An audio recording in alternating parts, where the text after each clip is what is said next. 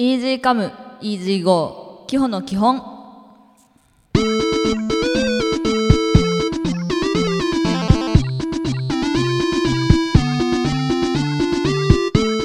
この番組は今までに一冊しか本を読み終えたことのない私キホが少しずつ本を読み進めていくリアル読書感想文発信ラジオです、えー皆さんいかがお過ごしでしょうか？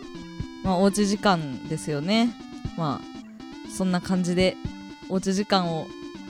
過ごすにあたりこのラジオでもっともっとおうち時間皆さんのおうち時間を盛り上げていければと思いますがえ先週は急遽お休みとさせていただきました。すいません。え休養で収録ままならずということで。でもですね今週からまた元気に再スタートしてまいります。それではお聴きください。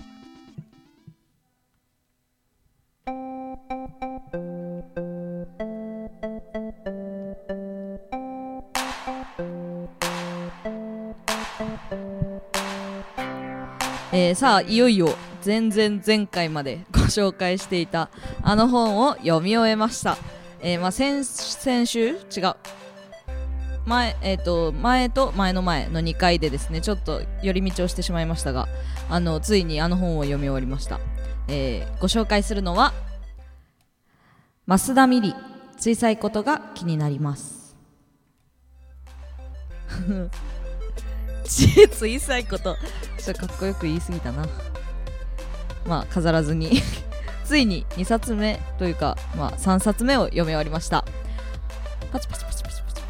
拍手してくれる人がいないのでセルフパチパチです、えー先週までに、えーまあ、紆余曲折ありやっとこの本に戻ってまいりました。あのこの増田美里さんの小さいことが気になりますは、えーさほど必要のない確認に時間を費やしてしまいがちな、まあ、ミリさんの気づきにフォーカスを当ててあるのかなと個人的に思ってます。で今日はこの本の最後の紹介の日となります、えー紹介する確認はキオスクの確認それから桜の確認です。それではですねじゃあキオスクの確認から参りましょう、えー今日は、えーこの確認とっても短いんですね。キオスクの確認。あの小さいことが気になります。基本的にはエッセイなのでダーッとまあ書いてあるんですけどミリさんがですねイラストがお得意ですのであのこのキオスクの確認、まあ、他にもいくつかありますがキオスクの確認は漫画帳で書かれてありますのでまあ読ませていただきたいと思います。それではキオスクの確認。駅のホーム。別に買いたいものがない時でもキオスクの横を通るとどんなもんがあるんやろとちらっと確認してしまうのでした。おーって書いてないよ。キオスクそれは小さな小さなお店であるのに世間一般的に必要なものが全て揃っているのです。全て。甘いものも辛いものも白いネクタイも黒いネクタイも想定内。見透かされてる安心感もある。っていうのが152ページからの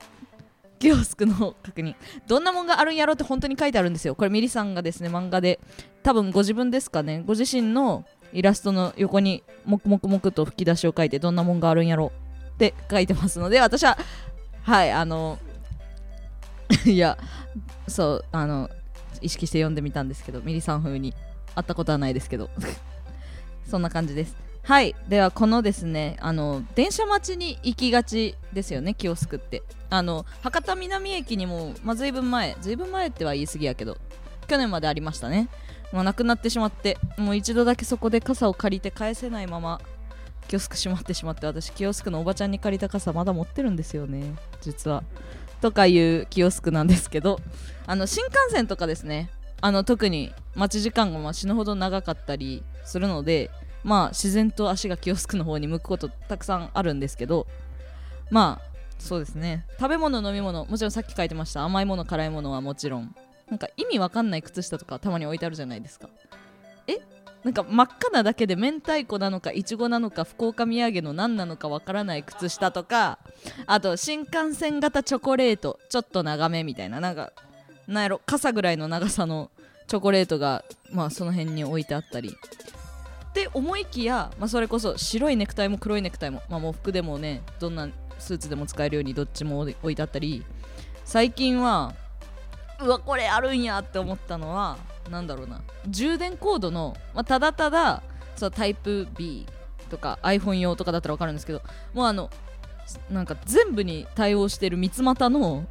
あの一つにできるあのコードとか置いてあってうわキオスクすげえなって思ったんですけど、まあ、ふとね下見たら新聞置いてあるしみたいな。まあなんか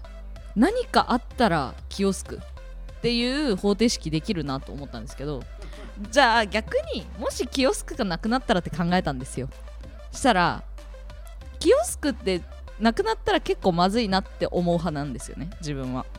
でそれなんでかなって思った時にキオスクってあのホームの中をあの図太い顔で立ってるからキオスクなんですよ。景色を作ってるんです彼らは。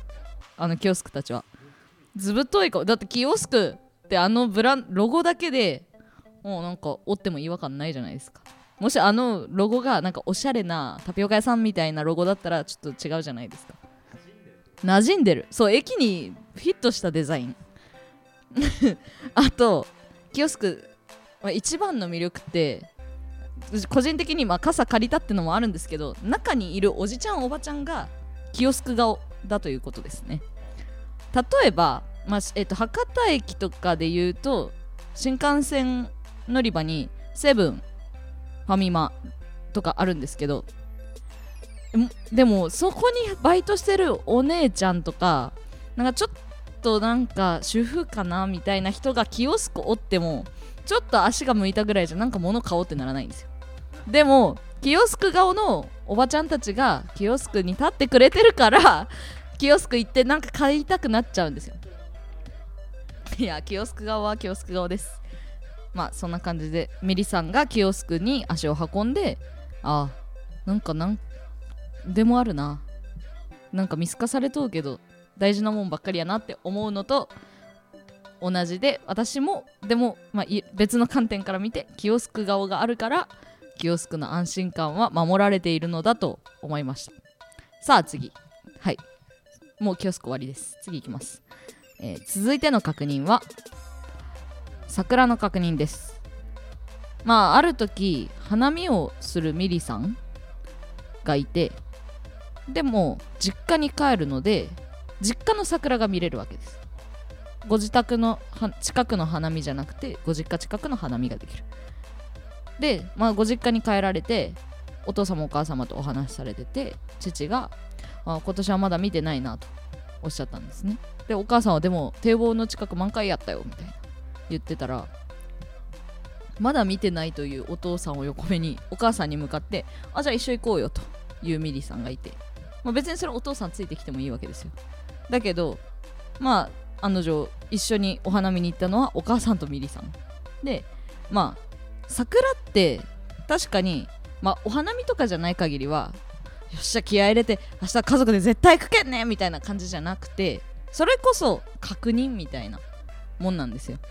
自分もそうでした。今日ここの駅にアルバイトしようと思って歩いてきてでも途中の道にちょっと桜咲いとけ絶対今日もう見上げてから行くぞとかじゃないんですよ。確認なんですよ。あ斎藤今年もお降ってこまあ、そんな 5, 5分も6分も立ち止まらないですけど1分ぐらい立ち止まってまあちょっとまあこんなご時世やし花見もできんけん1枚ぐらい写真撮っとくかぐらいの感じですよ。でそんな感じで、まあ、確認の象徴やなと思って桜の確認ってっていうのを読みながら思いました。でまあ 一緒に行けなかったお父さんですけど、まあ、人生であと何回桜見れるかなっていうのの時に確認の桜じゃなくてやっぱこう気持ち入れてみる花ってなかなかないと思うのでまあ 行きたかったであろうお父さんの気持ちをあの汲み取りながら、まあ、来年は自分も父か母と花を見に行こうかなと思いました。っていう感じですね。あのこ自分に結構身近な確認を今日は取り上げてみました。ということでこれにて小さなことが気になります。読了。